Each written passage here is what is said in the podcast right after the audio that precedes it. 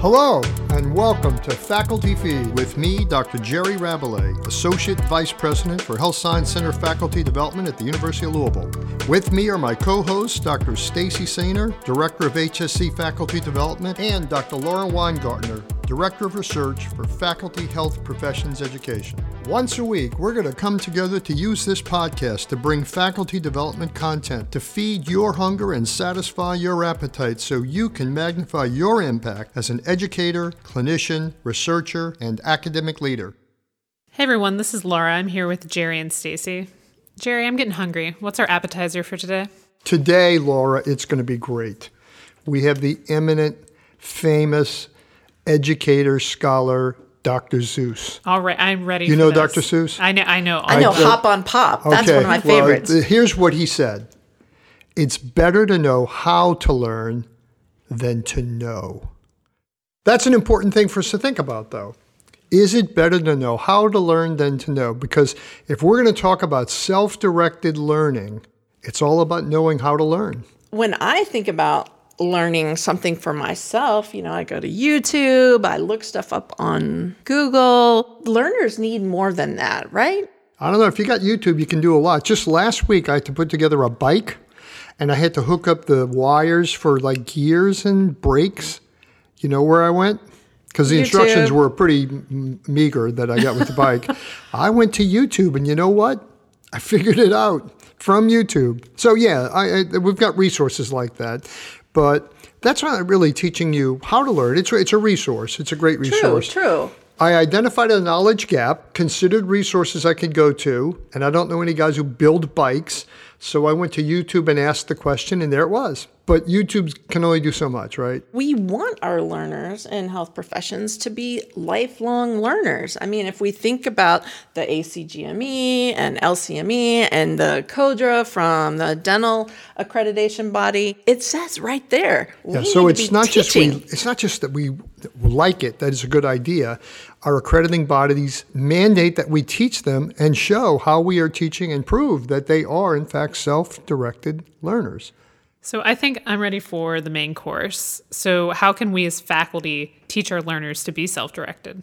let's define what self directed learning is, or what I like to say, SDL. Think about SDL. It's a learner centered process. It is not teacher directed, because a teacher directed situation is where the educator is telling the learner what to learn and how to learn. So the learner has to be able to identify a knowledge gap, identify this goal. This is the knowledge gap I need to fill. And then generally, they have to figure out what are the steps for me to get from point A to point B to fill this hole. So the learner is doing a lot of the steps that the educator would traditionally do. Yeah, absolutely. Because after they figure out the steps, then they got to think about how's best for me to learn it. And then finally, be willing, open minded enough to reach out for support if they need some more help. In this case, you just outlined a lot of work for a learner to identify the gap, identify the steps, work on learning those steps to be able to get from where they are to where they need to be. That is usually not the case in my experience, at least in my work as a physician educator in our system. There's a reason for that. When you think about our learners, it's important for us to realize where they've come from, whether or not they're in medical school or dental school or some other professional school. Their world, education wise, up to the time they get through undergraduate, has been very, very teacher directed. You have to take this course to get this degree. You have to pass this course as a prerequisite. It's very directed as to what they have to do the faculty tells them how to do it and then gives them the assessment to make sure they knew how to do it. Most of the time, they're not getting into true self directed learning opportunities until some trainee, till they get into residency and then a fellowship, and then after that. So there's a continuum, as I understand, from teacher directed all the way to self directed. But there must be a middle part, right? There's a middle step. You can't jump from 16 years. The teacher told me what I needed to know and how to do it. And then all of a sudden, Stacy, there's a f- switch that I flipped. And now I'm this rounded, mature, self directed learner. It can't possibly happen that way, does it? No. in this continuum, as we move towards self directed, the, the thing in the middle that we talk about is directed self learning. So the educator is directing the content, but a lot of times the learner decides how to go about it. So the educator is setting up some objectives, setting up maybe an activity or a really like active learning experience to get to a certain point, hopefully, but the learner is really responsible for how to get there and figuring out how to get to that endpoint. You got it. And the really hard part for the faculty member is staying out of the fray, Yes. right? Set it all up and then step back and then don't say anything for a long time. So I, I have watched team based learning and problem based learning sessions at- at other institutions. The hardest part is for the faculty member to sit on the side and not engage because it's all set up and the, and it's run by the students or residents, wh- whoever's in that group, and their job is to follow uh, a certain format. They have to define learning objectives. They have to assign them to each other. They have to sketch out what are they not going to try and cover and what, what will they cover. And then come back a few days later and then report out on those learning objectives to the whole group.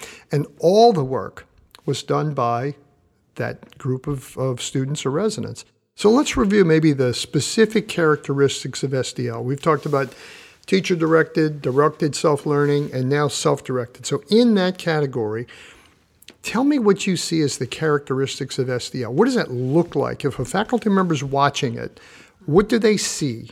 One thing I said much earlier, and that was the whole idea about being learner centered. So, some of the things you talked about with PBL, so the learner is making the decisions. And then another uh, characteristic is there's some flexibility. Flexibility for the learner says, okay, I need to learn about what's going on with this patient. I don't need to pay attention to the concepts here. I think I have this.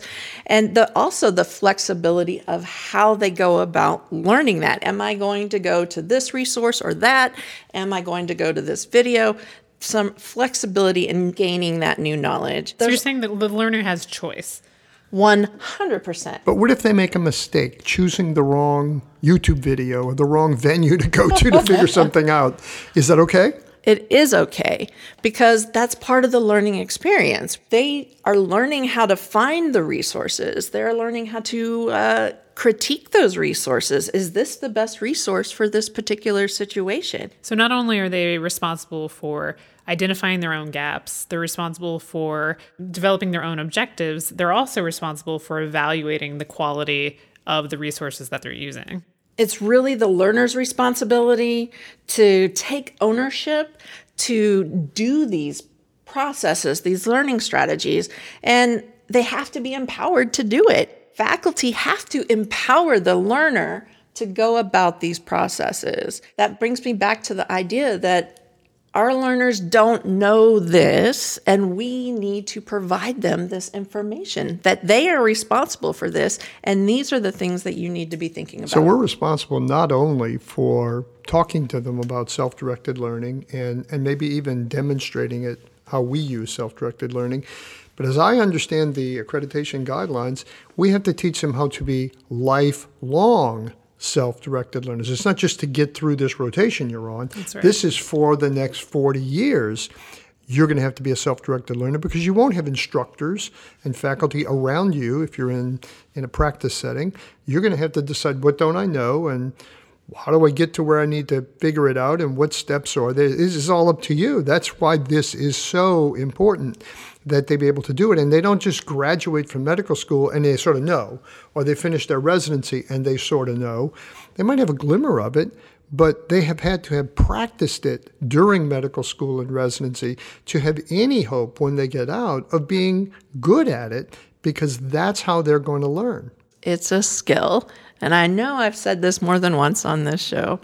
Since it is a skill, it requires practice. And so our learners need practice being self directed so that they can continue that process once they get out of their training. This leads us to the natural next question. If it's that important that they do this transition from teacher directed to self directed, and if it's that important for accrediting of the school and for the residency programs, and if it's that important for their lifelong practice, How do we promote self directed learning skills? This sounds like a sweet treat. Are we ready for the dessert? Ah, is this going to be dessert? It could be. so. It could be. One of the easiest ways faculty can promote SDL is to actually talk about it. They experience a situation on the wards or in the clinic and they don't know the answer. They need to say to the learners with them, Gosh, I don't know how this process works. This is new to me. Let's go look at it. Let's look this up. This is the resource I would use. Let's see how this works be willing to be vulnerable and tell them you don't know everything. That's right. And I think even just showing that process and talking about may- maybe naming it, naming self directed learning is this is what we're actually doing right now, Yeah. can just help that awareness that this is a, a process that students should be trying out and learning how to do can be helpful to see that happen more often. So when we're in a clinical setting, we could we could see how this might happen, where a, a problem comes up and we need to understand something. We need to go look something up. Let's go do it together because I don't know the answer right now. Right. And we'll go look it up. So that that models it for them. But we also can be deliberate about this. So it's not just an opportunistic thing. If we're giving a talk, for example, to residents, and, and we do these now Yes. monthly with the ID group, um, we're giving a talk, we can build into that presentation episodes where we turn to them and say, okay, here's the clinical problem. You guys go into groups of three, find out the answer to this problem. Right? Right now, we come back in five minutes and we talk about what you found. It forces them to acknowledge, either if they know, great, then they don't look it up. But if they don't know, they've got to go look for a, a resource that, that they have to get to pretty quickly, read it, summarize it, and then get back and say, okay, then I think the answer is. And you have to structure it so that it's a fairly simplistic thing, but nonetheless, something they can find. But it forces them to go do it rather than me putting up the next slide that says, here's, Here's the, answer, answer. to the problem. And so we can build that in even to small group settings. Help the learner see what their knowledge gaps are. There's a way you can ask the question where then the learner kind of realizes, gosh, I don't know that. And so if you can kind of shine a light, if you will, where the learner can say, This is something I really don't know. And then you could talk about, well, to learn more about this, what resource would you use? And then get them to, you know, come back. Or tonight, why don't you go learn more about this and then come back? And then the next day, ask them what resource did they use to find the answer and what did they do while they were interacting with that resource And we use questions all the time. It's a matter of how we do the questions in a safe environment where they they can admit, I don't know. Okay, well then let's figure out how you're gonna learn and how you're gonna um, understand this. And the, the other thing we can do is we can encourage them to reflect on what they have learned and, and how did they learn it, uh, so that they are deliberate about thinking about, okay, I now know how to do and then a spinal tap. I learned it from well, where where else? YouTube, right? yeah that's where i learned how to do it There's probably a YouTube video on spinal doubt. taps, right?